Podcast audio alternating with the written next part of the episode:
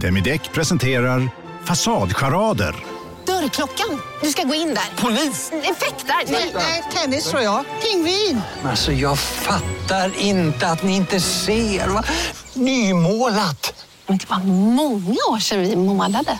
Demideckare målar gärna, men inte så ofta. Välkomna sommaren med att... Res med Stena Line i sommar och gör det mesta av din semester. Ta bilen till Danmark, Tyskland, Lettland, Polen och resten av Europa. Se alla våra destinationer och boka nu på stenaline.se. Välkommen ombord! Du, åker på ekonomin. Har han träffat någon? Han ser så happy ut. Var det onsdag? Det är nog Ikea. Har du dejtat någon där eller? Han säger att han bara äter. Ja, det är ju nice där alltså. Missa inte att onsdagar är happy days på IKEA. Fram till 31 maj äter du som är eller blir IKEA Family-medlem alla varmrätter till halva priset. Välkommen till IKEA. Det värsta som kan hända är att vi får eh, göra om allting. Så är det. Eller nej, det kommer vi inte göra. Det värsta som kan hända är att det blir dåligt. Ja. Vi skålar först eller? Vi, sk- vi kan ta en skål, ja. Ja, skål, ja. skål. Då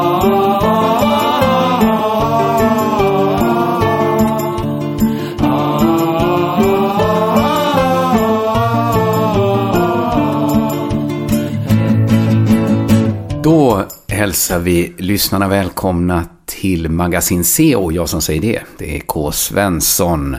Först och främst vill jag ju såklart välkomna veckans gäst, Jonathan Järpehag. Hej, Välkommen hej. hit. Hej! Tack så mycket.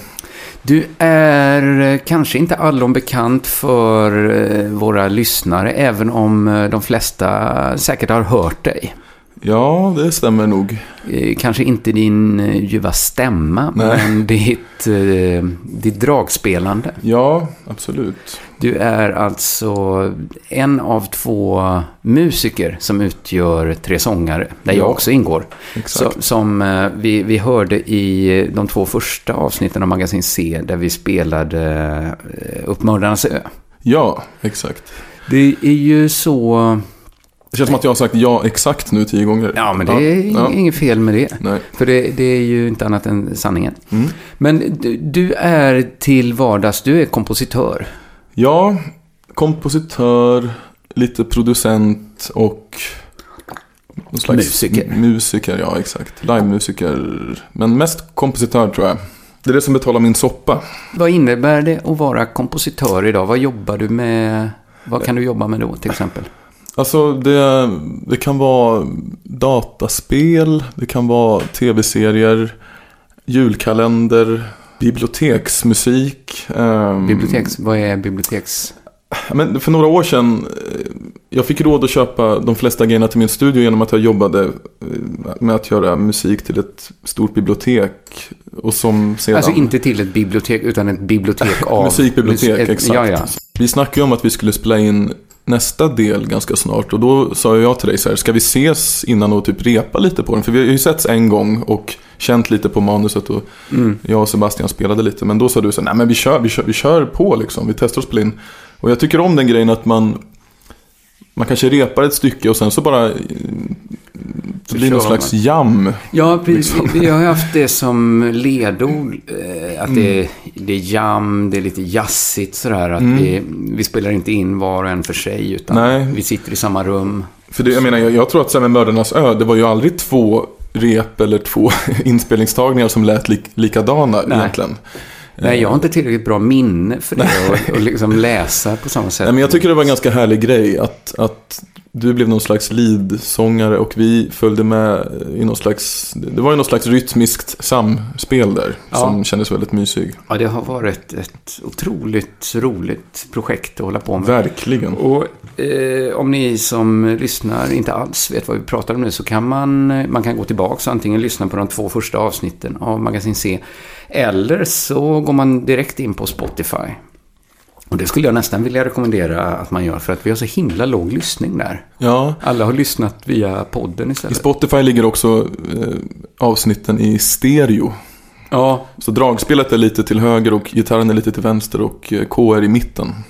Det, du är ju duktig på sånt här. Du får ju en annan sorts panik än jag Ja, men jag blev lite ledsen när, jag, när du var i mono ute i Acast. Ja, just Men, det. eh, Men det kanske går vi har lämnat Acast nu. Det kanske Ja, går att få det. till ett bättre Ja. sound helt enkelt. Men, men jag, jag tycker också, ska man lyssna någonstans så är det ju i Spotify. Ja, men gör det på Spotify. Mm. Så kommer Kristoffer få två kronor. Ja, det kanske täcker uppläggningskostnaderna. Precis. Nu kan man också förbeställa boken, så, eh, varur eh, Mörnarps ö är en del, varav. varav. Eh, och sen, eh, vi fortsätter ju nu, hoppas jag att ni, du och Sebastian vill vara med och Ja, spela in resten. Det ska 100 procent.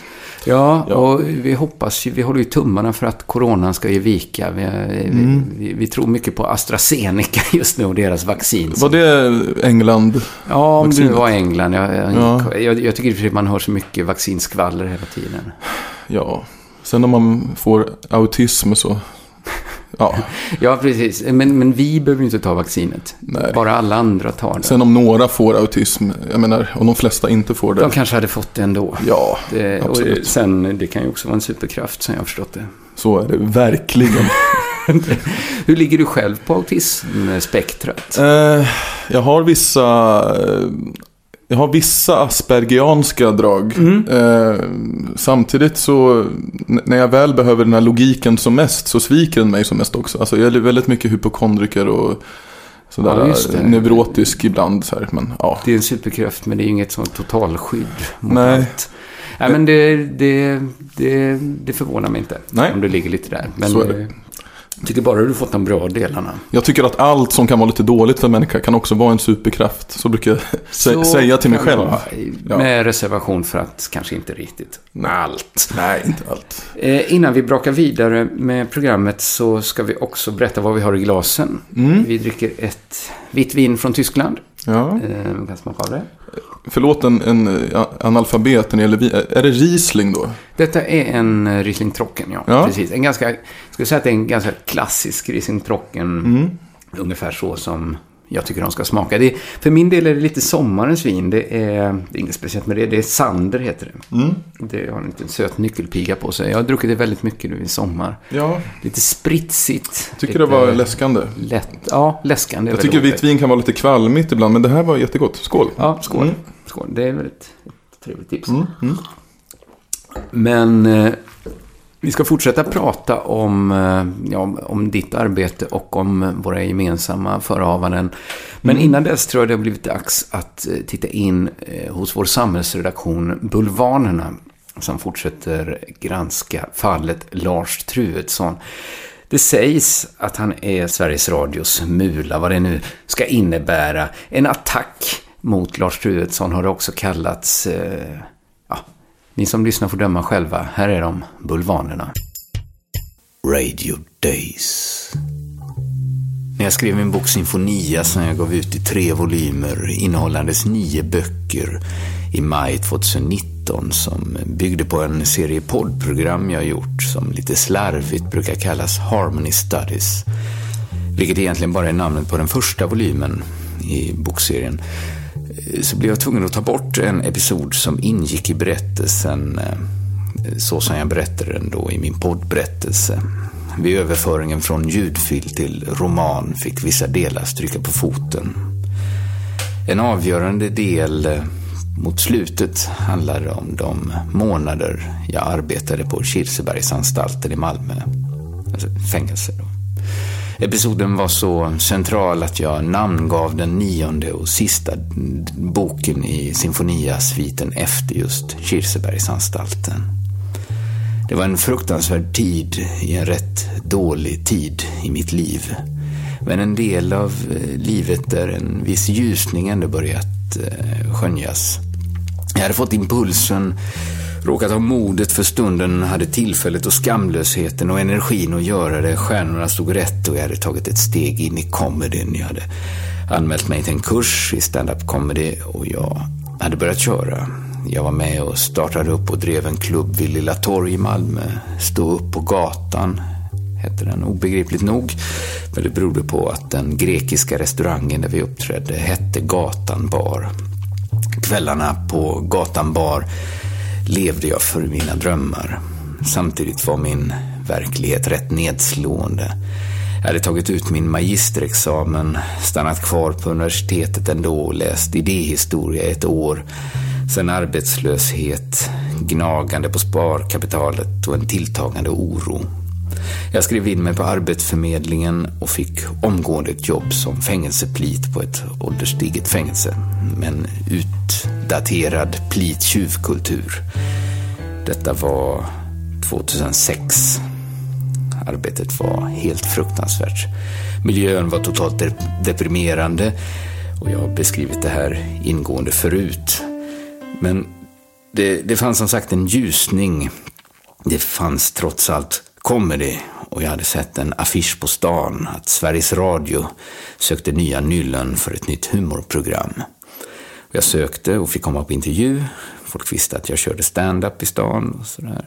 Och när jag gick till mitt jobb på fängelset då, då hände ju att jag grät på vägen dit. Jag gick dit och, och väntade på att få svar från Sveriges Radio. Då kände jag vilken extrem kontrast det var. Att jobba eller inte jobba på Sveriges Radio. Jag tänkte på det den dagen jag bad att få två timmars ledigt, givetvis mot löneavdrag på fängelset då, för att göra en intervju och en audition på Sveriges Radio på Baltzargatan. Det skulle varit en jävligt saftig pinne att få grepp om och ta ett ordentligt, ett högt och stadigt kliv uppåt med hjälp av. Ni vet som Sean sitter och filosoferar i Fröken Jolie. Att han står nedanför en trästam och bara behöver en nedersta pinne att nå upp till för att kunna svinga sig vidare. Exakt så kändes det. Och så fruktansvärt nedslående var det när radion ett par veckor senare meddelade att jag inte skulle tillhöra den nya redaktionen som satts ihop för en ny humorsatsning på P3. Men månaderna på fängelset tog slut och jag fortsatte köra comedy och fick ett nytt jobb genom kontakter inom standupen. Jag gick tillbaks till vården, men autismvården istället för kriminalvården som ändå inte var mycket till vård. Där trivdes jag mycket bättre och jag kände hur jag med glädje lät comedyn ta större och större del av mitt liv. Arbetet och autismvården i Hylje, det, det hände fortfarande att jag stannade med cykel och grät en skvätt på vägen dit. Va? Men det var liksom något jag var på. Där. Jag var en köttrobot som bara utförde mina sysslor. Det var comedyn jag levde för och resten brydde jag mig inte så mycket om. Det var bara tid, tid som gick. Det hade gått 18 månader sedan jag uppträdde första gången. Ett år sedan jag ansökte om jobbet på Sveriges Radio och fick nej. Och då blev jag erbjuden att ännu en gång söka jobbet jag inte fick. Och den här gången fick jag det. Och sedan den dagen var allt annorlunda. Jag vågade inte fira att jag fått jobbet förrän vi tagit en uppstartsöl. Då, när glasen höjdes och jag fick höra Välkommen till gänget, då vågade jag tro det. Och sen var jag på Sveriges Radio i två lyckliga år. Vi jobbade söndag, torsdag i ett rum på Radiohuset på Balsargatan i Malmö. Det var ett ordentligt tilltaget hus. Jag vet inte hur många våningar, det är lätt att ta reda på, men tidigare hade det varit både tv och radiohus och sen hade tvn flyttat till Jägersro och radion hade hela bygget för sig själva. En reception, rakt fram en trappa och till höger började allt kan man säga. Det var teknikerbåset, nyhets, radionyheterna, de små studioholkarna, Studio 5, studiosarna som låg med skyltfönster ut mot vägen, SISU-radion, allt fanns där. En del administration, en del chefer såklart. Men känslan var att de flesta på något sätt sysslade med att göra radio. Visst hade tekniken på vissa sätt gått framåt och ljudteknikernas kunnande såg inte alltid eh, som lika oumbärligt som det uppenbarligen hade gjorts förr på rullbandens tid. Men jag såg rätt lite bitterhet ändå. Snarare glädjen i att då och då faktiskt få utlopp för allt sitt kunnande. Klippa ett ljudband åt en funkbiten musikjournalist, ta ljudet riktigt bra från någon live-session. För det fanns givetvis också stora studios, sådana som rymde en symfoniorkester och publik. Trapporna bara fortsatte upp genom huset och överallt satt folk och arbetade i någon del av produktionskedjan med alla timmar radio som hela tiden producerades. Radiohuset på Baltzargatan i Malmö hade kanske upplevt större glansdagar och radiomediet kanske inte riktigt stod på sin peak. Men när jag kom dit 2008 upplevde jag, alltså jag upplevde det som ett tomtenissarnas julverkstad där det hela tiden producerades och gjordes grejer. I alla fall om man jämför med SVT som var mer att likna vid ett tomtarnas julverkstad där nissarna står vid sina höj och sänkbara skrivbord och upphandlar med olika kinesiska leksaksfabrikanter. Ibland gjorde ändå den administrativa enheten sig påmind. Och ibland verkade det finnas chefer överallt och morgonmöten som blev obligatoriska, olika direktiv som kom och nya förutsättningar. Det kändes alltid som att orden egentligen kom högre uppifrån, från en mer centralt belägen punkt. Och så var det nog ofta. Och ibland var det säkert skönt att slippa ta ansvar för alla impopulära propåer som gick ut. Och lastårtorna blev ett lite bittert skämt, galghumor egentligen. För det var hela tiden någon som måste sluta. Och ofta var anledningen LAS, då, lagen om anställningstrygghet anställningsskydd. ja. det, det, betyder att den som varit på sin arbetsplats i två år hade rätt till en fast anställning.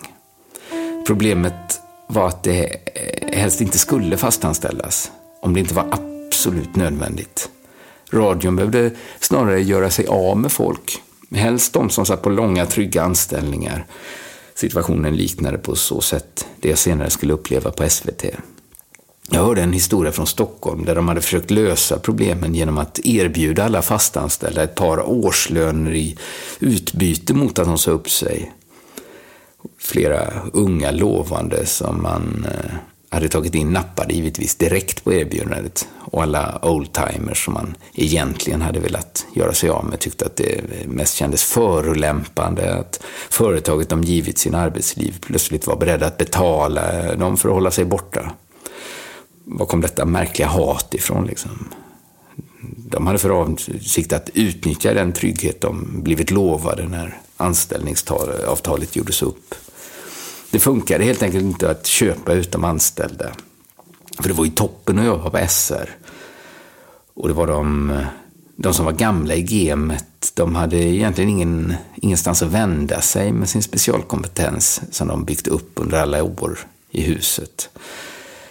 Det blev ett problem man helt enkelt fick acceptera och istället arbetade man från ledningshåll för att inte förvärra situationen i framtiden.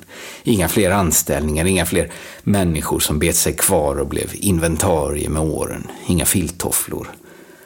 Därför kom man att använda en vulgärtolkning av LAS som alltså konstruerades en gång i tiden för att skydda arbetstagaren. Till sin motsats då, LAS tolkades som att det var en godtagbar anledning att inte ge någon förlängt kontrakt. För i så fall måste radion anställa dig så du kan tyvärr bara jobba här i ett år och 364 dagar, tyvärr. Därmed behöver då alla som börjar närma sig de här magiska två åren lasas ut, som man geschwint och helt öppet kallade det för, i ett försök att likna den uppkomna situationen vid en naturkraft som ingen kunde hindra. Att bli Utlasad var alltså inget kontroversiellt uttryck under mina år på radion, sent 00-tal. Däremot märkte jag att cheferna inte uppskattade uttrycket lastårta som man då använde om de väldigt goda tårtor som köptes in när någon skulle tackas av för kort men trogen tjänst. Ingen guldklocka men en mosttårta och vårt varmaste tack och lycka till. Själv blev jag en dag inkallad till min chef, en trevlig person i min egen ålder, inget ont om henne. Jag trodde faktiskt att anledningen till att jag blivit inkallad var att jag skulle motta positiva nyheter. Programmet jag jobbade med hade efter ett par år börjat gå i stå. Jag hade inga andra planer, inga andra erbjudanden, men jag hade lyckats bygga upp ett väldigt solidt självförtroende som sa mig att det var helt självklart att jag skulle få vara kvar. Och dessutom var jag inte anställd. Jag gick på olika långa kontrakt som förnyades då och då. Så när det började snackas om att vårt program kanske skulle läggas ner så tog jag det som positiva nyheter. Jag tänkte, ja, de lägger väl ner vårt program så får jag och någon mer starta om från början. Det ska fast bli riktigt roligt. Men till min stora förvåning hade chefen en bekymrad rynka mellan ögonen. Hon sa att det var dags för mig att gå vidare, söka annat. Det är tid för det, sa hon. Dessutom börjar ditt kontrakt eh, anta anställningsliknande former. Och jag hade ju jobbat där varje vecka i två år, så lite likt en anställning var det kanske. Anställningslikt. Och på Sveriges Radio var det ett rött skynke. Någon kunde ju komma på det att här arbetar en under anställningsliknande former. Den formuleringen bet sig kvar och jag förstod att det var slut. Jag hade flugit för nära solen och blivit anställningslik. Ja, vi tackar Bulvanerna för ännu en veckas hårt grävande. Vi får se vad de stöter i med spaden när det, när det tar stopp helt enkelt. Är han en mula eller vad är han för gök, den där Lars Truedsson? Jag sitter här med Jonathan Järpehag eh, och eh, vi pratar om, eh, ja, vi pratar om ditt arbete och vårt gemensamma arbete. Jag kan säga så här, ett ledord vi haft eh, när, när vi arbetat, det är ju att dopa texten. Verkligen. Om, om man backar bandet, alltså du, du hade en text Mm. och du kom i kontakt med min brorsa Sebastian. Mm. Eh, att han skulle lira lite gitarr till din text och då, sen kopplades jag in med dragspel och så vidare. Mm. Eh, och då ganska snabbt så förstår man ju att allt det här måste ju sammanflätas på något sätt i något slags gemensamt känslouttryck liksom. Mm. Eh, och då gäller det ju att bara hitta så här. eh, Är vi tre liksom musikaliska ihop så att säga? Mm. Är det någon som sticker iväg själv eller någon som inte alls fattar eh, vad som eh, man, Man kan säga så här att ni två är ju mycket, mycket mer musikaliska än jag. I alla fall. Ja, kanske, vi kanske behärskar våra instrument. Ja, Ja, men Ja, du, men du, har ju, tror- du har ju någon slags eh, sväng, jag tror jag har rytmen i någon sorts blodet. Rytm. Ja, Ja, på något sätt. Ja, Jo, precis. Men jag kan inte bara plocka upp eh, ett munspel Nej. och helt plötsligt kunna spela på det. Fatta liksom hur det funkar. precis. Du, du har rösten kan man säga som instrument. Ja, det är nog mitt instrument och jag tror att hade jag... eh, Nu kan jag ju spela lite instrument sådär, men Mm. det jag har känt att jag, jag skulle gärna vilja spela trombon eller något sånt där som Mm. har den här liksom röst... eh, Att, Du hade passat i klar, klarinett också. Ja, precis. Men jag sätt. gillar den här liksom att det är en glidande skala. Mm, just att det det. inte är några... Eh, vad heter det? Frets, vad heter det? Fuskband liksom. några kan- band Nej, exakt. som det är på till exempel en gitarr. Nej, Men just som det då inte är till exempel på en ståbas till exempel. Nej, eller fiol. Eller fiol. Exakt. Men, men det tror jag är alldeles för dålig för. Mm. Nej, men det, det som slog mig var så här att eh, det kanske kom sig av så här när Bob Dylan fick Nobelpriset. Mm. Att jag har egentligen inga åsikter om det. Jag har alltid gillat Bob Dylan och så här. Men jag har väldigt svårt att bedöma Bob Dylan som eh, poet. Eller egentligen någon musiker som poet. Nej. Just för att deras, eh, deras, deras texter är ju, om man tar Bob Dylan till exempel, så har han ju verkligen dopat sin De poesi. blir dopade ja, av eh, ackord och, och här gitarr. menar vi inte doping, det är ju bara rent, eh, vad heter det, vi lägger ingen värdering i det. Absolut inte. I, I så fall lägger vi en positiv värdering. Ja. Att Boostad på något sätt. hade Bob Dylan gett ut alla sina eh, liksom, texter bara i bokform, Mm. så hade ingen känt till honom idag. Men ha- hade du tyckt det var bra då? Alltså gillar du Bob Dylan? Jag gillar Bob Dylan, Ja. men jag har aldrig lyssnat särskilt mycket på han som textförfattare. Ibland går jag runt och gnolar på Bob Dylan. Ja. Jag fattar ju fan inte vad det betyder. Men antingen- Don't follow leaders, watch the parking meters. Vad betyder det? Ja, är det inte att det antingen händer eller så händer det inte med Bob Dylan? Ja, men Lite för så. min del har Bob Dylan alltid haft ett härligt liksom, sväng och Verkligen. bra musiker omkring sig. Ja. Jag gillar ju... Jag gillar ju honom som musiker mer än... Jag kanske ibland känner mig, jag kanske är för dum. Jag fattar inte riktigt vad han sjunger om Nej, egentligen. men jag kan känna lite så också. Eh, Jag känner mig inte så connectad med hans, liksom, där han kommer ifrån på något märkligt sätt, utan att låta konstigt. Men, men ehm, Men jag, jag såg en dokumentär om Dylan där även så här Allen Ginsberg figurerade. Mm. vem är det? Han är, man kan säga att han är lite... Han var lite så här lite eh, beatpoet Mm. som hängde sig kvar. Han, han liksom fortsatte bara leva hela tiden och blev... Han såg alltid väldigt gammal ut. Vissa gör ju det. Men han, han har skrivit en berömd eh, dikt som heter Howl. Okej. Till exempel. Eh, och, och han är ju väldigt känd som amerikansk poet. Men hans dröm var liksom egentligen att få det som popstjärnor har. Liksom Mhm. en, en rad som biter sig fast i Just folk. det, en som hook, biter sig kvar. En hook Mm. liksom. Att, och då fick han det med inledningsraderna i Howl. Ja. Som är, nu kan jag inte helt utan till, men de är ungefär så här att jag såg de eh, bästa ur min generation gå under. Det känner jag igen. Ja, precis. Ja. Då fick han det. Mm. Medan de som dopat sig då, Mm. de fick det jättemycket. Jag Ja. kan jättemassa Beatles, liksom löjliga barnramsor Beatles skrivit. Mm. liksom Jo, sitter så- liksom fast i mig. Men det, det, man måste vara, det första man måste erkänna med just musik och melodi, det är ju att det är ju manipulation liksom. Mm. Eh, Ja, ja, precis. Do, vi har kallat det doping, men manipulation exakt. är egentligen ett bättre ord. Och det är ju ett härligt sätt. Alltså jag har ju, när jag var liten, jag växte ju upp i, i kyrkan, eller frikyrkan. Och där användes ju musik väldigt mycket för att framkalla vissa känslor Mm. och så vidare. Just Så jag, jag var ju väldigt tidigt introducerad liksom, med detta. Och Och i film är det helt självklart. I film är det självklart. Man använder det.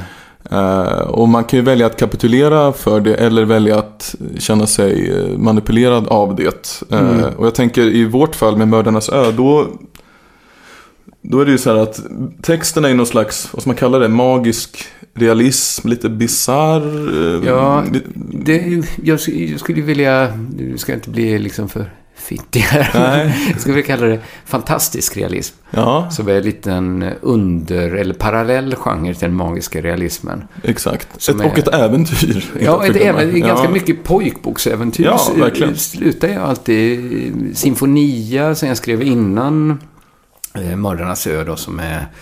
Det, där hade jag tanken liksom att det här ska vara... Det här ska vara Sagan om ringen för stoners. Just det. Men då måste ju också musiken vara lika... Lika mycket umami som texten. Ja, det. menar. Lika Ja, mycket, just det. det. måste vara mycket, ganska mycket... mm, Det får inte peka för tydligt helt enkelt åt något Nej, håll. Utan det får, det får vara något mysigt där mittemellan som ligger bara och understödjer lite sådär. Och där har du ju en väldigt bra känsla. Man förstår varför du livnär dig på detta. Du skriver filmmusik, du skriver dataspelsmusik. Ja, man... eh, Jag gör mitt bästa, Kristoffer. ja, Ja. det, så är det. Nej men vad snäll. Ja men tack. Men man, man vill ju, alltså en är en, utan att sitta och runka av varandra för mycket så en sån bra text vill man ju bara göra så att inte man, man vill ju inte skälpa. Man vill ju Nej. hjälpa snarare. Ja, Så, och det ja. är ju tanken. Ja. Men för ibland kan jag, jag kan tänka liksom att, att beatpoeterna då som var, de var... Det var väldigt viktigt för dem att vara så här jazziga och vara fria och, och sådär. Mm. Och, men, men samtidigt så, så är det så himla... Om man då liksom skulle impa in Bob Dylan där bland dem. Mm. Så är det så... Alltså idag är nästan alla deras dikter bortglömda. Men Ja. Dylans är kvar för att han... Dels att han skrev... Alltså all text som är skriven till musik är ju bunden vers på något sätt. Den är ju inte Ja. helt fri. Och den är framförallt bunden till musiken. Ja, så att säga. precis. Och Ja. musiken hjälper den. Och det Ja. är Dylan vi minns idag. Trots Ja. att han kanske inte var den största poeten av dem. Nej, precis. Han, eh, han, känner så, han känns så himla produktiv också. Alltså långa Väldigt. låtar och liksom han har sån stamina på något sätt. Jag, jag kan alltså nästan ingenting om Dylan. Men alltså så, det känns verkligen så. Men det, du är helt rätt Ja, ute men- med det i alla fall. Det finns det här liksom lite maniska textmaskin, eh, Ja. stream of consciousness- consciousness-artade. Han maler nästan på samma liksom, melodisekvens runt, runt, runt Mm. om i flera verser. Liksom, så det bara sätter sig. Jag menar, utan hans melodier så tror jag att inte... Så är det, faller det nog ganska Jag platt tror det. ändå. Kanske, ja, platt är ett starkt ord. Ja, platt. Men det, eh, faller- kanske lite i glömska åtminstone. För de jag som inte... tror det faller som det mesta gör i glömska Ja. utan det. Att det blir inte så hookigt. Nej. Det här är ju inget som har mattats av ju äldre Dylan har blivit. Nej. Utan nästan tvärtom. Att nu är det ju så här 17 minuters låtar när han... Jo, exakt. Det- Hans se- senaste grej där. Vad, han, vad var det han, vad var det han sjöng det om nu igen? Murder Mast. Precis. Handlade det det var om USAs presidentval? Nej, vad var det handlade om? Det Alltså något- den handlar väl, ja vad den handlar om är rätt svårt att säga. Men, Ja. men visst det är så här Kennedy-mordet Så, är, är en exakt. del av det. Ja. Men det är också någon sorts odyssé genom hans, eh, ska man säga, vad han läst och lyssnat på genom åren. Ja. Men det, kan, kan man vara så enkel och banal och säga så här. Det, det är lite gött sväng i hans band och hans musik. Därför Ja. minns man det. Och han bättre. har ju också ett väldigt gött... Dels finns det ju något i texterna också. Absolut. Att de är... Det, det är någon sorts så här intuitiv melodisk känsla i, Ver- ja. i, i de här. Och sen har han ju också ett sätt att framföra dem på som är väldigt eh, typiskt för Har, han. har du hört hur han pratar eller? Han, han jag- pratar jag- alltså jättedjup och låg röst. Jag har mest hört liksom så här väldigt sur. Alltså han har ju gjort sig berömd som rätt surmulen. Jo, Och att svara ganska kort och... precis. Men han är... Who said it? Ja, men exakt. Det finns, men det finns något klipp. Jag tror jag hörde det i någon podcast någon gång de visade. ehm, där de sätter igång med en inspelning av låten i studion. Någon låt i studion och sen så spelar någon fel. Och han börjar sjunga först liksom. Och han har ju sin alltså väldigt högt pitchad röst. Och sen när han börjar garva då är han liksom han går liksom från... Take it again. Alltså han liksom går ner Ja, jättedjupt. och man tänker, gud, vad, ja, vilken röstlåda. Ja, men det, det tycker jag, det kan ju vara att det är så... Det är så roligt att spela musik Ja. jämfört med att sitta och skriva texter. Jag tycker Ja. också det är roligt att skriva texter, men det är väldigt få saker som slår att spela musik tillsammans. Jag Ja. kan tycka synd om människor som aldrig fått... Du har ju ett band med bland annat din brorsa va? Ja, precis. QK Ja. som, eh, som också finns på Spotify om man vill lyssna. Har släppt ganska nyligen, nytt. Nyligen släppte vi Kristna kräftor. Ja. Just det. Men när jag har sett dokumentärer och sånt där, då framträder alltid Dylan för mig som mer musiker än textförfattare. Att han verkar triva. Det är, så- men det kan ju vara det att man luras av att det är så roligt.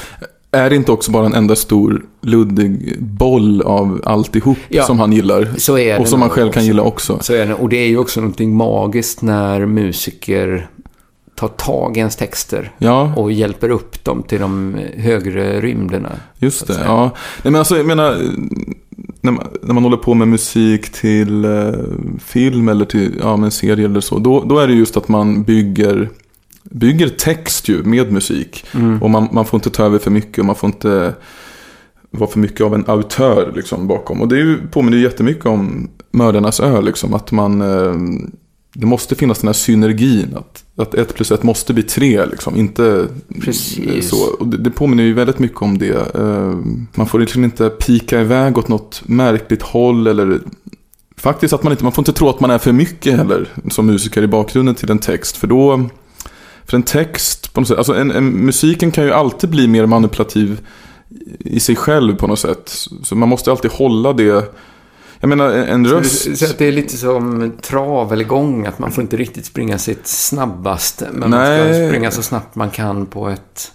Och det handlar ju inte heller om att man ska, det låter ju töntigt att säga så här, man får liksom inte vara för bra med instrumentet. utan det handlar ju mer om, det, menar, det, är ju- det är ju ännu svårare att Nej, precis, ett ek- ekvilibristiskt solo kan man inte brista ut i. Nej, hur- alltså det, hur men, alltså det lättaste som finns är ju att göra någonting jättetydligt sorgligt eller något jättetydligt glatt och så. Ja, just det. Eh, men att hitta någonstans, och det är inte så, jag menar, jag, man misslyckas ju med det hela tiden, men när man väl lyckas med det så är det ju väldigt härligt när man lyckas hitta den här balansen som är lite som, hur, hur löjligt det än låter, som är lite som livet självt. Att man hittar någon slags ehm, mittpunkt där, det är därför jag gillar jag gillar klassisk jazz ganska mycket för att den Ja. är eh, Den är liksom inte på väg någonstans. Den bara ligger och Den murrar någonstans eh, i lunkande mitten. Ja, den ligger och sätt, ja. lunkar. Lite som en Mm. män, människoröst som pratar. Som bara ligger och eller som någonstans i mitten där. Mm. Ehm, Men det här tycker jag är intressant. Jag Mm. tycker vi, vi, vi ska prata lite mer om det när vi Ja. kommer tillbaks. Om eh, liksom do's and don'ts. eh, när man håller på som, som vi gör. För att det är inte helt lätt att bena ut. verkligen. Men innan dess eh, ska vi påminna oss själva om att det är ju inte bara Bob Dylan som tycker om att ha roligt. Utan det tycker vi väl alla lite till mans. Verkligen. Det har blivit hög tid att släppa in humorgruppen Doggarna som har lite av en kris i gruppen just nu. Ner och upp, upp och ner, tapper ser man inte mer. Nej men på riktigt, vi kan skoja om det. Och så om jag skulle behöva ha... Fan, nu kommer någon riktig jävla dåre här. Vad fan, gör- hallå? Hallå? Du? Det är barn som... Ja, ja, skitsamma. Nej men jag skulle behöva ha dina grejer och Gummimannen nu för att nu... Eh, jag kommer inte vidare med mitt. Odd Engström-lådan jag sitter med den... Eh, ja, det är ju vad det är. Det är ju de här jävla Estonia-papprena. Vilka datum då som kan eller kan inte ha relevans för varandra. Sen tänkte jag på en annan grej. Jag kommer ihåg eh, du vet, Trax, Traxlistan. Mina kusiner spelar in Traxlistan och hade med sig så här kassettband. Upp över mina öron över hela min kropp förälskad i dig. Driver dag, faller regn. Driver dag, faller regn. Jag tror det var Alexander Bard. Det var något som bara ringde så jävla bekant där va. Att på B-sidan så var det, du är för ung för det alltså, men du kommer inte ihåg han eh, Fredrik Källgren. Lite så Magnus Johansson, lite den här eh, uh, nya, ska det bli den nya Lundell liksom. Han hade en jävla bra låt, den här uh, Jag tar ut på City Baby. Den, du vet den. Jag tar dig ut på City Baby. På City? Jag tar dig ut till City Baby, City, city. Ta tar dig ut på City baby Ikväll så tömmer vi glasen Ja, du vet. Du första versen var inget konstigt men det var liksom det vanliga liksom så här. Novembersolen brann som en apelsin och hela den ja. Efter första refrängen, andra versen då, så började något sånt där. Åh, där var hon. Det är en massa namn som rabblas. Åh, Dengström var där. Fan, jag skulle fan hitta det. Det skulle ju kunna ta av mig vidare i alla fall. Men det är den jag skulle behöva ha. Jag skulle behöva ha mer på Gummimannen nu där. Eh, Tapper. Tapper för fan. Tapper. Du Tapper. Ja, vi tackar humorgruppen Doggarna. De, vi, vi får hoppas att de kommer tillbaka så att de hämtar sig ur mm. det här traumat. Jag sitter här, eh, ja, vi har inte ens berättat var vi sitter. Vi sitter i klassiska gamla Studio Malmö i Stockholm och mm. spelar in. Mm. Eh, jag och Jonathan Järpehag eh, som, ja, man får väl kalla dig musikalisk eh, allkonstnär. Du, mm, ja, du, du jobbar i mång, inom många fält. Ja. Du jobbar med mig, du jobbar med, du jobbar med din flickvän. Ja. Rysligt begåvade... Jag ska hälsa henne det. Nej men vad kul. Ja, vi, Paulina, Paulina Palmgren och jag, vi har proddat hennes nya skiva som är inskickad på mastering idag faktiskt. Men om, om den inte har hunnit... Eh... Här sitter jag i en ljudstudio tillsammans med ett sjölejon för att berätta att McDonalds nu ger fina deals i sin app till alla som slänger sin takeaway förpackning på rätt ställe. Även om skräpet kommer från andra snabbmatsrestauranger, exempelvis Eller till exempel Ja, precis. Bara på Storytel. En natt i maj 1973 blir en kvinna brutalt mördad på en mörk gångväg. Lyssna på första delen i min nya ljudserie. Hennes sista steg av mig, Denise Rubberg. Inspirerad av verkliga händelser. Bara på Storytel. Om en yogamatta är på väg till dig, som gör att du för första gången hittar ditt inre lugn och gör dig befordrad på jobbet men du tackar nej för du drivs inte längre av prestation. Då finns det flera smarta sätt att beställa hem din yogamatta på. Som till våra paketboxar till exempel. Hälsningar Postnord. Släppas innan det här albumet släpps. Just det. Äh, avsnittet. här avsnittet släpps. Mm. Så tycker jag man ska lyssna på första singeln från uh, den skivan. Ja, allt som tar dig ner på jorden. Den är faktiskt, jag tycker det är en väldigt bra låt, det är en väldigt bra text. Och det är en väldigt fin produktion. Ja, vad kul. Det, jag är väldigt svag för tvärflöjt. Ja, det, var, det, det är någon slags tvärflöjt Övertonsflöjt heter den. Jag hittade den för 100 kronor på Toman. Mm. Det är alltså inte en riktig... Nej, men alltså det, det, är alltså någon slags... Det är ett rör som egentligen har en ton. Men ju mer man tar i desto fler övertoner liksom skiftas upp på något sätt. Så att, det förstår bara en procent av ja, lyssnare tyvärr. Så här, man, tänk att man blåser i en flöjt och så tjuter den Och så tjuter den lite extra ettrigt om man blåser hårt. Det Ja, är den flöjten liksom. För det vanliga man tänker sig Ja. blåsa hårt i en tvärflöjt. Det är ju, Ja. Jag minns det från eh, mina dagar när jag lyssnade mycket på fusion jazz. Ja. Att då använder man ju tvärflöjten nästan som ett rytminstrument också. Mm. Man får det här Exakt, attacken. attacken i det. Obehaglig genre då, fusion jazz. Ja, nu så här i efterhand kan jag undra varför jag var så Ja. förtjust i fusion jazz. Men vi Mm. pratade, ja, ja, ja, det är ju inte det enda du, du har i pipan just nu. Du har ju också, du och Paulina skriver ju musik till Helen Sjöholm. Ja, den älskvärde musikaldrottningen i Sverige. Nej men Hon har exakt. en underbar pipa och Ja. det är säkert många som undrar vad som förbinder K. Svensson med Helen Sjöholm. och då är det alltså mannen som sitter mitt emot. Era vackra ben.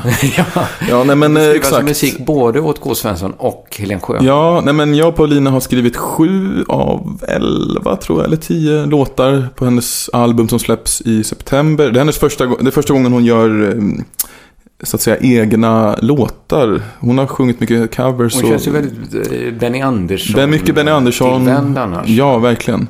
Så hon har Ja, jag har hängt mycket med oss. på eh, någon låt från, som du eh, presenterat. Ja. Och det är ju, det är ju, alltså jag tror inte jag skulle sitta och lyssna på Helen Sjöholm direkt. Hade man frågat mig för något år sedan. Ja, nej, så, så hade jag ju inte gjort det, men det där är Men bra hon grejer. har eh, väldigt intressant röst. Hon har liksom oregelbundet, eh, för de som, kanske finns några sångare där ute, men hon har väldigt oregelbundet vibrato. Alltså vissa är ju bara så här, hon, hon kan liksom välja att ibland ha vibrato och ibland inte ha det. Och, ja, hon är ett tekniskt geni med rösten och samtidigt väldigt känslosam och känslointelligent. Så det var fantastiskt. Men hon släpper nästa singel från hennes album kommer på fredag. Det säger ingenting Ja, och för nej, sig det, för är samma, lyssnarna. det är samma dag som denna podd Ja, exakt. Eh, Jag är elden som är skriven av mig och Paulina. Eh, proddad av mig och Andreas Dahlbäck. Och den, det är lite av min favoritbaby på det albumet. så det får man gärna lyssna. Intressant. Den ska vi lyssna på allihopa tycker Ja. jag. Och hur jobbar ni då? Skriver ni texter också? Paulina är ju den som är textgudinnan så att säga. Alltså, det har faktiskt slagit... Jag har ju varit i din eh, fina studio Ja. i Vattholma. Alltså Profet Sorbet Ja, studio. Profet Sorbet heter numera min studio. Ja. Eh, och eh, det är faktiskt... Jag, alltså, det var lite... Jag blev, ju, jag blir ju rörd av hennes texter. Jag tycker hon är en enorm textförfattare. Ja, jag ska visa lite från eh, det osläppta för dig sen privat här. Jag, jag får säga... Pauli, Paulina messar mig faktiskt. Vi, visa lite för K. Så, Ja, ja. ja. men faktiskt jag kände visst, det finns vissa så här ordval och sånt där som jag kände eh, släktskap med när jag lyssnade på Ja, Paulinas... Eh, Vad kul, det blir hon säkert glad av att höra. Hon, ja. ja, det är lite...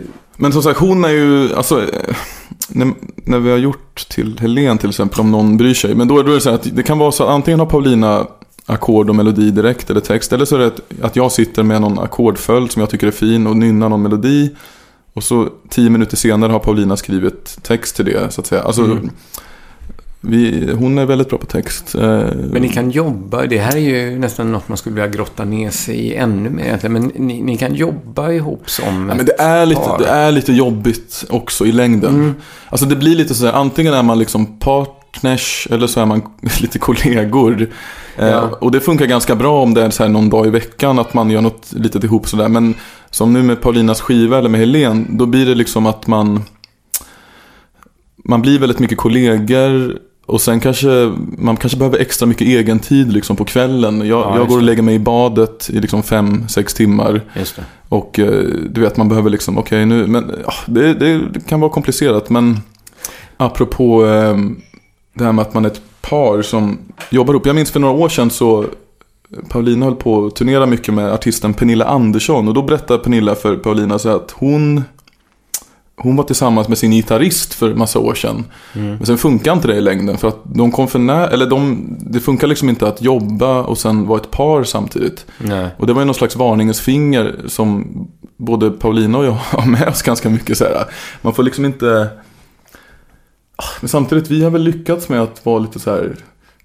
Vi är, lite, vi är ganska pedanta. Ja. Paulina är lite mer pretentiös än vad jag är. Och det säger jag på det mest kärleksfulla sättet. Ja, ja.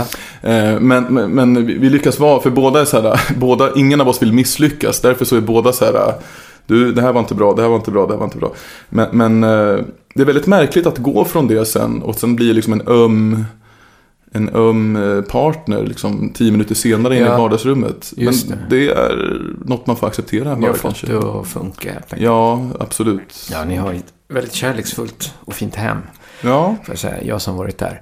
Eh, men om vi bara nu mot slutet skulle beröra lite det vi utlovade innan doggarna kom och störde. Att vi ska prata lite om så här, vad går gränsen liksom? Hur, hur ska man tänka när man musiklägger? För att eh, Mm. det finns ju något, eh, det får inte vara on the nose för Nej. mycket liksom. Nej men när vi hade spelat in, när vi hade spelat in Mördarnas äh, gitarr, dragspel och röst i Mm. Profet Sorbet studio. Då, då snackade ju du mycket om att så här, det vore ändå gött att dopa det lite med så här, lite atmosfäriska ljud. Kanske Ja. lite ljudeffekter-aktigt så. Ja, allt som dopar texten, det vill säga Ja. allt som... Så, så länge... Om man kan liksom... Om vi talar manipulation, om man liknar Mm. alltså så länge... Man kan blåsa upp ballongen innan Mm. den spricker liksom. Vi ska Men, liksom så exakt. långt till den gränsen. Men det är intressant ju. Om, om, om musik är manipulation, vad är då ljudeffekter? Är det information eller är det fortfarande manipulation? Det är klart om det är en folkmassa man hör lite långt i bakgrunden, då ger ju det såklart en, det är en känslomässig sensation. Liksom. Precis. Men du vill inte ha för mycket... Jag, jag tror att det är information. Det var en väldigt bra um, distinktion. Ja, men jag tror... Det är ju information och när du... Det finns ju något sånt här show don't tell. Ja, exakt. Det, det betyder ju ungefär egentligen ge inte för mycket information. Precis, samtidigt så snackar vi om att här, det är lite roligt också att bara köra på liksom med eh, att, alltså radioteater. Men jag tycker vi ändå hittar en bra balans. Till exempel om det är ute på, ute på vattnet, långt från närmsta hamn som vissa passusar heter i Mm. Mördarnas ö. Då, ja, men då, vad vill man ha då? Jo, man vill ha vatten liksom. Mm. Men då vill man inte ha att vattnet ligger liksom en millimeter från hörsel, alltså trumhinnan. Man vill ha mer en air av liksom vågskvalp och liksom... Precis. Det är nästan som att det är någon slags synt, alltså någon slags effekt bara liksom. Eh, Jag, jag, jag tar ganska mycket, jag är lite inspirerad, jag har läst eh, biografi över Beppe Wolgers. Ja, älskar Ja. idén om Beppe Wolgers. Ja, precis. Den är nästan bättre än Beppe Wolgers. Ja, såklart. Men, men eh, han är inte fy skam heller. Mm. Men att han... Apropå röster, otrolig röst ju. Väldigt fin röst. Ja. Men att han gav, när han, han gjorde någon sorts radioserie där han hade som direktiv till sin ljudtekniker att jag vill att det låter som att det snöar utanför. Men gud vad mysigt. Alltså ja. det, det är någonting där, Ja. då, då, man hör i den orden att det kommer inte vara för mycket information. Nej, Utan för snö är- hörs ju per se inte. Men ändå Det så kan man inte- tänka sig vad det betyder. Man kan tänka sig att det är liksom något som isolerar lite. Ja, exakt. Men alla vet att det låter inget när en snöflinga träffar en annan snöflinga. Nej. Men Samtidigt är snöflingor, snöflingor är liksom miljoner små partiklar, små fluffiga partiklar. Alltså du vet, det finns massa information bara i den sägningen. Mm. Som nästan bara är en intuitiv och känslomässig tolkningsuppgift liksom. just det. Som, ja, det är underbart det, tycker jag. det är kanske där man landar till slut att det är en bra distinktion så här. Är det manipulation? Är det Information, information? Men Precis.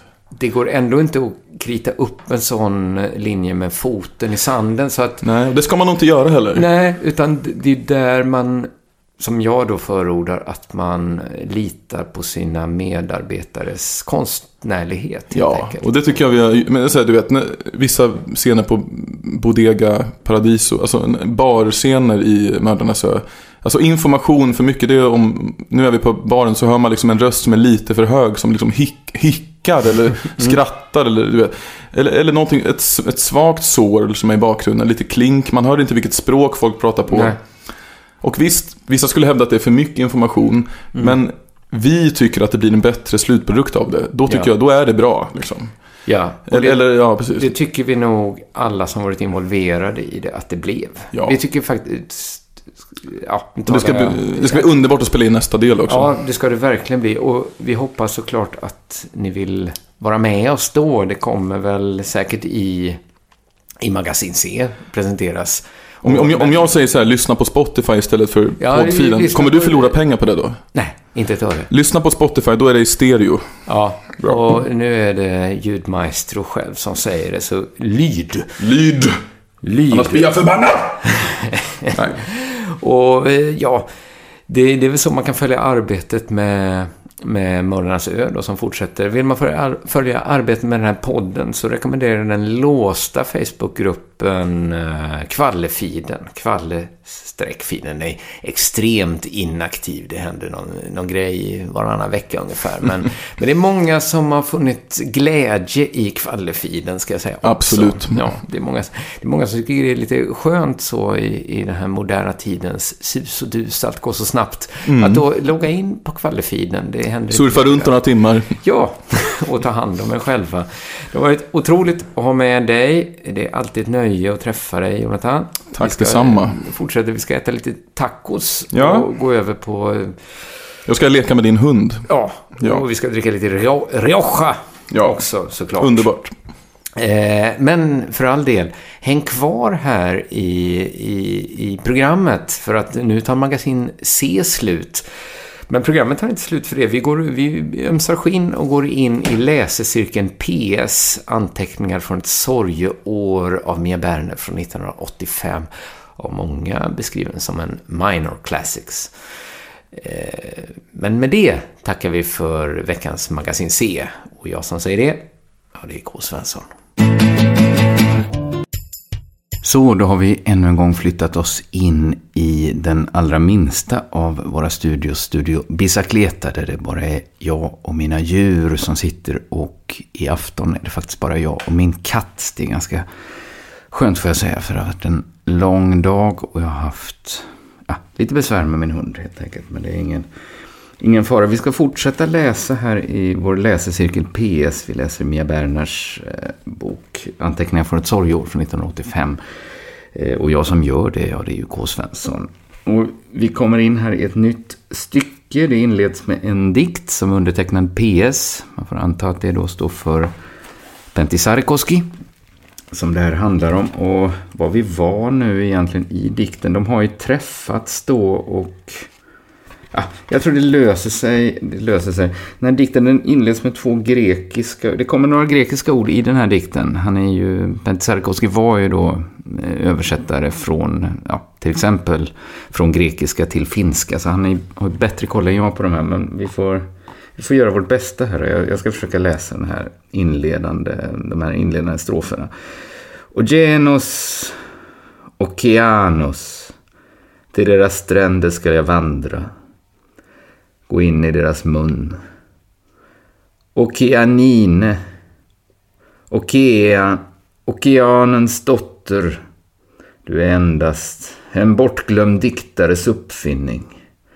Ingen lever så längre att hon hinner förklara sitt eget namn.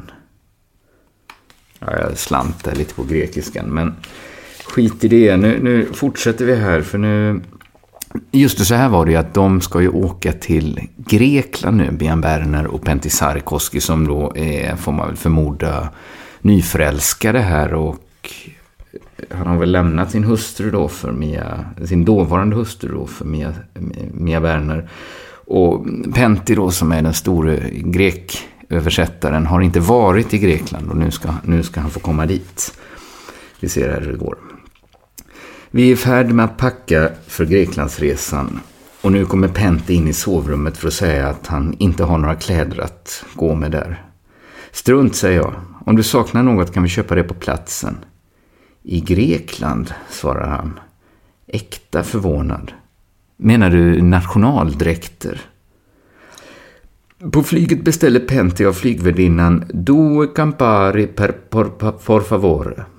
Per favore. Utan åthärvor bryter han sin egen och min solidariska helnykterhet. Med de grekiska vinvanorna får han sen en lagom mjukstart och vi har framför oss en tid av lycka i det kyliga vårljuset. Inför landningen eh, sticker han till med en papperslapp där det står på grekiska och på svenska. Jag kan ju då inte läsa, för det är också skrivet med grekiska bokstäver här, men jag läser det svenska. Jag kommer hem. Tiden i Aten vill Pentti helst använda i svala små boklådor som det finns gott om nu efter juntatiden. Under den perioden reste jag inte till Grekland och jag ser att staden nu återtagit mycket av sitt gamla liv. Om inte rent av vitaliserats. Nu när så mycket åter går för sig att skriva och säga, spela och sjunga, köra och köpa. Hos bokhandlarna finns allt på deras hyllor. Inte minst i Plakan där vi bor. Nygrekiskan är spännande för Pentti som oupphörligen läser högt för mig vad som står på alla skyltar. Han är glad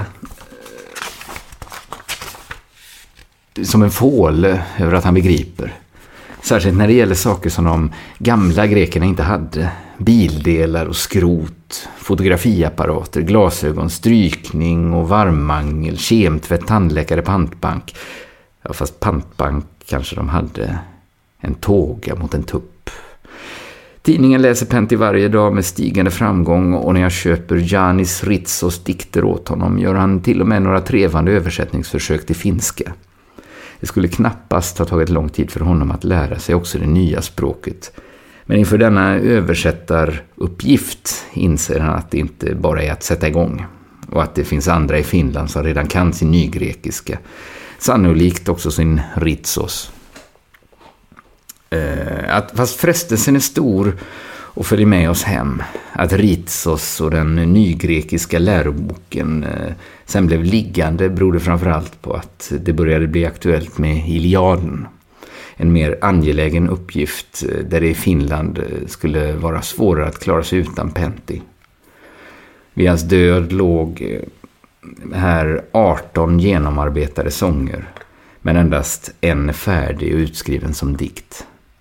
Plakan, vår gamla stadsdel i Aten, är en förtätad miljö där allt finns inom räckhåll. Här under Akropolis som syns ovanligt väl uppe på hotellets terrass. Där fem trappor upp sitter jag i solen och skriver dagbok. Och här kommer då liksom ur dagboken bara några rader. Vad små vi är, kortsiktiga och från landet. Ja, det var allt. I den illa skötta dagboken hittar jag också anteckningar som dessa. I vårt rum söker vi oss samman under filten, hårt mot varandra med händer och ansikten trevande efter den andre. Ingen könslek, ingen lek. Men ett stort gemensamt allvar som vi somnar i. Pentti lugnt och länge. Från morgonen. Pentti stiger upp, vitaliserad. Och nu leker han med sin nya blå brandbil, den nygrekiska ordboken. Nu leker han... Okej, okay, det är en liknelse. Nu leker han med sin nya blå brandbil, den nygrekiska ordboken. Ja, nu fattar jag. Sen skriver han 75-årsdagbrev 75-årsdagbrev till Simo, sin far. Jag minns detta särskilt därför att jag på samma brev skrev en okänd hälsning. Det är ett äventyr att vara med din son i Aten. Vid hemkomsten fick Pentti ett svar där det stod att ditt liv har alltid varit ett äventyr. Med förmaningar om att minsann göra rätt för sig här i livet. Det var deras sista kontakt. Fadern dog kort efter. Men i hans gömmor fann vi alla Pentis böcker, alla recensioner och en massa tidningsskriverier, noggrant arkiverade.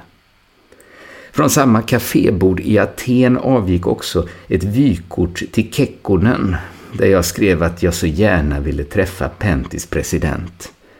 Hemma låg det sedan en invitation. Vi var välkomna. Jag tror det var den 2 maj. I varje fall visade sig bli en dag med en av de många regeringskriser som Finland då ännu hade. 20 minuters audiens utportionerades åt varje partiledare. Vi två som var utan ärende fick stanna en timme. Jag hade med mig ett jättelikt paket inslaget i brunt omslagspapper. Det var en torkad saltlånga från Skärhamn på Körn plus en beskrivning av fisken, dess artbestämning och kulturhistoria. Dessutom några sidorecept och vad man kunde göra med resterna. Bland annat en sydamerikansk bacca, bacalao, bacalao, bacalao tror jag det är. Då som eh, Kekkonen skulle laga av den här eh, långa. Eh, ska vi se vad vi är här. Eh, papp, papp, papp, där. Eh, förningen, eh, förningen fick jag sen presentera för hovmästaren i köket. Och när jag kom tillbaka in i salongen med guldstolarna stod Kekkonen bakom sin bardisk som han hade låtit konstruera, väl dold inuti väggen. Han frågade belevat vad det fick lov att vara. När han hörde att vi hade med oss en chaufför ville han lustigt nog veta hans namn. Mitt svar blev Jacques Gustave Patrick de Laval och Kekkonen erbjöd oss att välja en flaska åt bilföraren. Men det finsk stämning här. Det blev en exotisk, eh, exotisk eh, konjaksbutelj från Brasilien. De skamlösa besökarna tågade glada iväg, men vi skämdes en smula efteråt. Komma drällande sådär utan egentligt ärende till en upptagen statsman. Jag stannar kvar i mina minnen från Aten. I dagboken står det Våra filtar i uppror på sängen, en kamel på söndagsmarknaden i Sos. I, I dikten skriver Pentti det på sitt sätt. Så kommer här en kort dikt av Pentti då. Medan jag en skrattande morgon förtvivlad letar efter min strumpa i sängen bland dina ben babblade med näsan under täcket om platser och sevärdheter du ännu vill presentera för mig. Ett par dagar senare får jag en annan text. På dagarna har hon sprungit längs gator med håret i vinden. Nu klättrar hennes hand på mitt lår och vilar där. Jag minns inte riktigt varför jag skulle släppa med mig min röda Olivetti till Aten, men som vanligt hade jag väl några texter att sköta. Lite hemskt med tanke på att detta var vår första bröllopsresa om vi bortser från att något äktenskap ännu inte varit på tal oss emellan. I varje fall blev detta knappast något samlevnadsproblem eftersom mannen jag hade tagit med mig det närmaste lade beslag på maskinen och jag endast fick låna den vid de oberäkneliga tidpunkter när han inte behövde den. Han hade börjat skriva dikter igen och var road av tanken på att göra en liten, ganska oansvarig volym, vilket det också blev. Kvällen gör sig ingen brådska. Jag lärde mig nu att lånar man ut sin maskin till Sarikoski så får man den tillbaka överdragen med en tunn cementblandning bestående av cigarettaskar, råa ägg, tidningssvärta och vitt vin. Om cigaretterna är eh, galoiser och det vita vinet Retsina så blir blandningen extra slitstark. Den överblivna askan åkte ner i tangenternas amfiteater och min maskin blev ett litterärt museum. Men vem är jag att klaga? När dikterna som han renskrev på finska såg ut så här i vår gemensamma svenska version kommer en kort dikt här. Svaret på din fråga är nej. Jag har aldrig varit så lycklig som du är nu. Min lycka är innesluten i din. Vi vandrar i Plakans gytter, känner oss hemma i dess gränder och äter en och annan måltid under den stora plantanen på det mycket lilla torget. Ett par katter som parar sig väcker min förströdda avund. Men Pentti påstår att det enbart gör ont. Att de måste de stackarna därtill, att de måste de stackarna därtill programmerade. Med viss inlevelse tycker jag mig observera att hon inte bara är förskräckt. Men på den punkten är Pentti mycket bestämd. Så säger han också hemma när det, eh, så säger han också hemma när det bär till... Vad fan? Så säger han också hemma när det bär till bland grannens 7 till 11 katter i deras sociometriskt tillkrånglade incest. Jag ber om ursäkt här, min dator eh, surrar väldigt mycket. Jag hoppas inte det går in. Jag, jag förstår ju att det kommer gå in på bandet. Men jag ska ta en slurk öl här och så ska jag fortsätta läsa lite till. Men nu tycker jag det är väldigt bra här. Måste jag säga. Nationaldagen eh, bryter ut med parader och musik och militär mannekänguppvisning och barn på pappornas axlar. Jag blir illa till mods av att se marscherande trupper och tanks och gatorna nu sen juntan är borta och vi rymmer till ett fredligare tillhåll med dolmata och calamari under vinrankorna på en öppen gård mitt emot universitetet. Benti till och med äter och verkar hemmastad. Men Akropolis, som jag trodde vi rest hit för att gå till mest varje dag. Första dagen vill Pent inte alls. Efter ytterligare ett par dagar följer han med halvvägs upp, men säger att det är för högt, för stort. Vi vänder och ser mot Lycabettos och för ett vackert samtal om skuggspelet hos Platon. Detta har aldrig intresserat mig. Det finns något olöst problem där som jag ska ägna mig åt när jag blir riktigt gammal. Men längre får jag honom inte. Vill han skjuta upp en stor händelse i sitt liv? Är han rädd att störas av turisterna? Är det hans höjdskräck som spökar?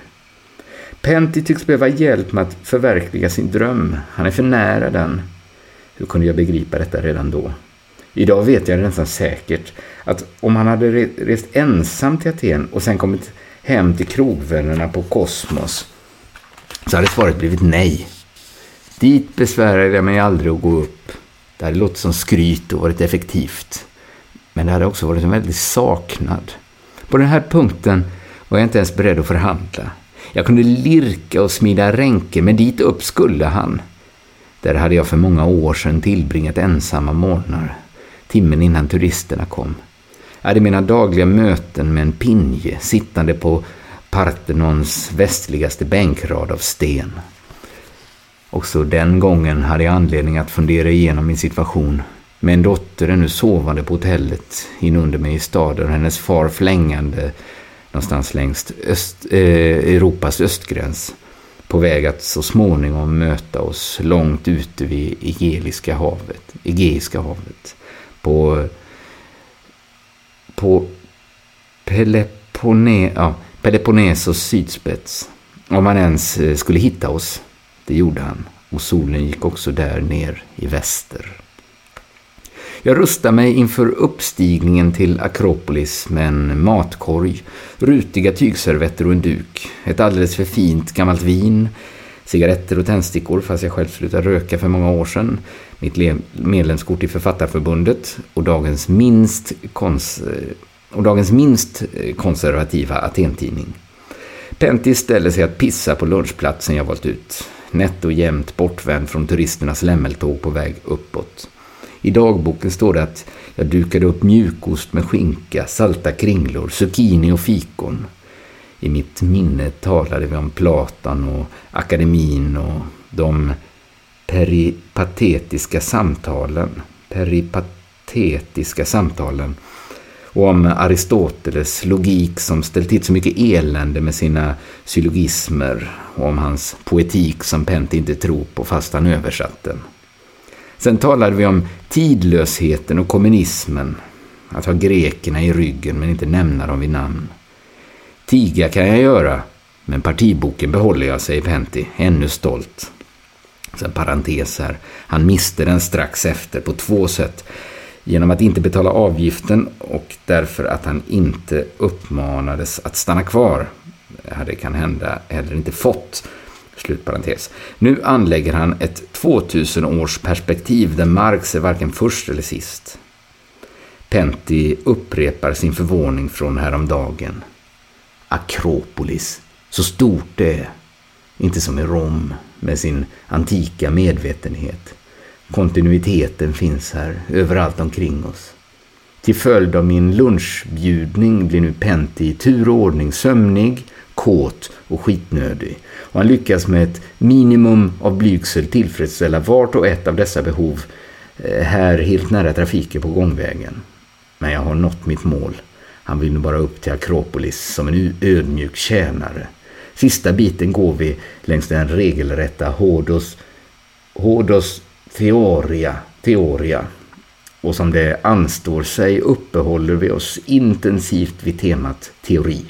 Jag har mina filosofiska frågor och Pentti sina filologiska svar. Vi enas om att vi går längs utblickens, överblickens väg, den som ger teorin. Större filologer kanske har en annan tolkning, men vi är ju lyckliga här på teorins väg. Jag med mitt mer analytiska sinne, mitt handikapp, Pentti med sina synteser, en dag skrev han, ett skrev han en lapp som han la på bordet. Att det i dig finns en struktur med grenar och att jag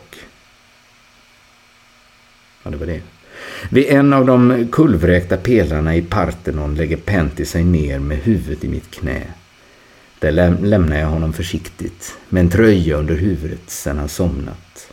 Och jag går en bit i solens riktning till en svacka dit turisterna just nu inte hittat vägen. Här på Akropolis är jag garanterat inte bland de kristna och jag svär min ed. Att så länge han lever, nej, så länge han behöver mig skall jag inte överge honom. Skräckslagen. Lycklig, helt överrumplad går jag tillbaka där jag lämnade Pentti. Han halvsover men ser sen på mig med ovanligt stora ögon och säger Vad är det med dig? Har det hänt något? Sen kommer ett grekiskt ord då som också på det grekiska alfabetet som jag inte kan alls. Och han upprepar ska vi se här. Har det hänt något? Och jag svarar ja. Ja, Pentti. Men jag säger inte vad. Vi går förbi karyatiderna och jag berättar om den dåliga luften i Aten som hotar Erecheteion Erechteion. Och eh, allt på hela Akropolis kulle. Han lyssnar intresserad med själva, med själva huvudet men jag ser att han inte kan koncentrera sig på detta klassiska miljöproblem just nu och det kan inte jag heller. Pentti gnider sina skosulor mot stenarnas blanka ytor och säger förstrött något, något om att det är halt. Vad heter det på svenska? frågar han. Slippery. Men jag vet att han inte löper någon risk att halka på sina gummisulor. Vill han kanske från deras undersida ha en känsla med sig hem av de blanknötta stenarna. Jag, står, jag slår mig för ett ögonblick ner på ett trappsteg vid utgångsporten och tänker på att nu har jag gift mig med honom. Sen kommer Pentti ikapp mig, tar mig varsamt i handen och säger Kom, kom, hit kan vi gå en annan gång, när det regnar. Jag ska bara ta lite öl här. Det drar ihop sig till grekernas påsk som är på ett annat ställe i almanackan än vår och en stor högtid. Men dessutom ska det, ska det bli valsöndag mitt i påsken. När jag säger till Pentti att vi ska resa till Ithaka blir han bara lagom förvånad. Den här människan som han har flyttat ihop med är helt enkelt oförutsägbar. Och varför, då, varför inte då Ithaka för en Odysseus översättare? Alla greker Eh, måste göra sitt val där de egentligen hör hemma. Det betyder att väljarna från it Ja, ja, eh, sitt val, alltså det är val nu i Grekland. Alltså, alla greker måste göra sitt val där de egentligen hör hemma. Det betyder att väljarna från Ithaka, som nu bor på fastlandet, måste resa dit. Samtidigt eh, kan de fira påsk i hembyn och hälsa på släkten. På så sätt kan också vi få komma dit, nu när det för valets skull går en båt från Patras. Bussen från Aten och båten är full av söndagsklädda människor och vi kommer fram klockan fyra på morgonen i ett kolsvart mörker. Pentti är skräckslagen och vädjar till mig vid relingen att vi inte ska gå i land. Det finns naturligtvis inget husrum för oss där, ingen mat. Men han lugnar sig snart när vi ser ett litet café på kajen som har öppet på grund av båtens ankomst.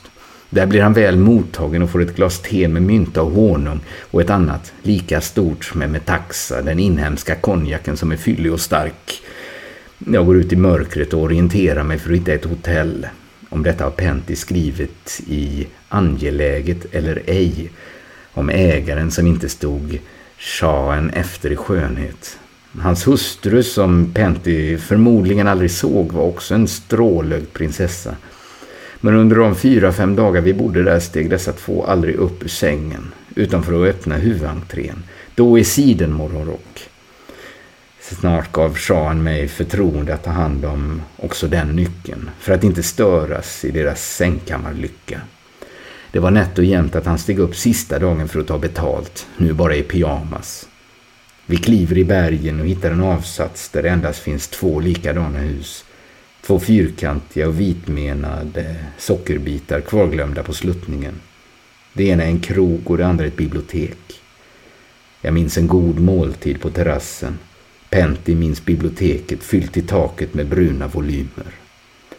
Väl nere i dalen igen vadar vi över ett fält med utslagna påskliljor som breder ut sig under olivträden. Vid våra vandringar längs stränderna började det stå klart för Pentti att öns geografi inte stämmer med bokens. Detta har fler än han kommit underfund med och kanske vet ingen var det riktiga Ithaka ligger. Med Pentis litteratursyn är det också bäst så. Ithaka lever inte i texten utan det är textens Ithaka som lever. Så skulle han ha sagt om jag hade frågat honom. Och där är väl kanske ett bra ställe att sluta på när de är i Grekland. För nu börjar ett nytt stycke här och det, det tycker jag vi tar nästa vecka helt enkelt. Så tackar vi från oss här på läsecirkeln PS. Och jag som säger det, ja, det är K. Svensson.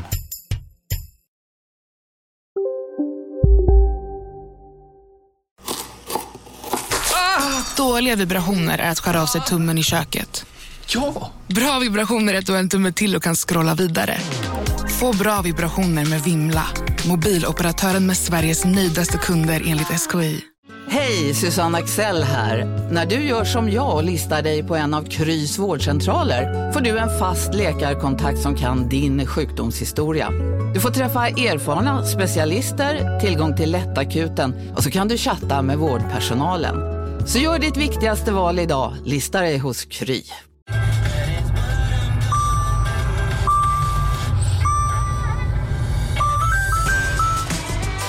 Dags att fylla på tanken.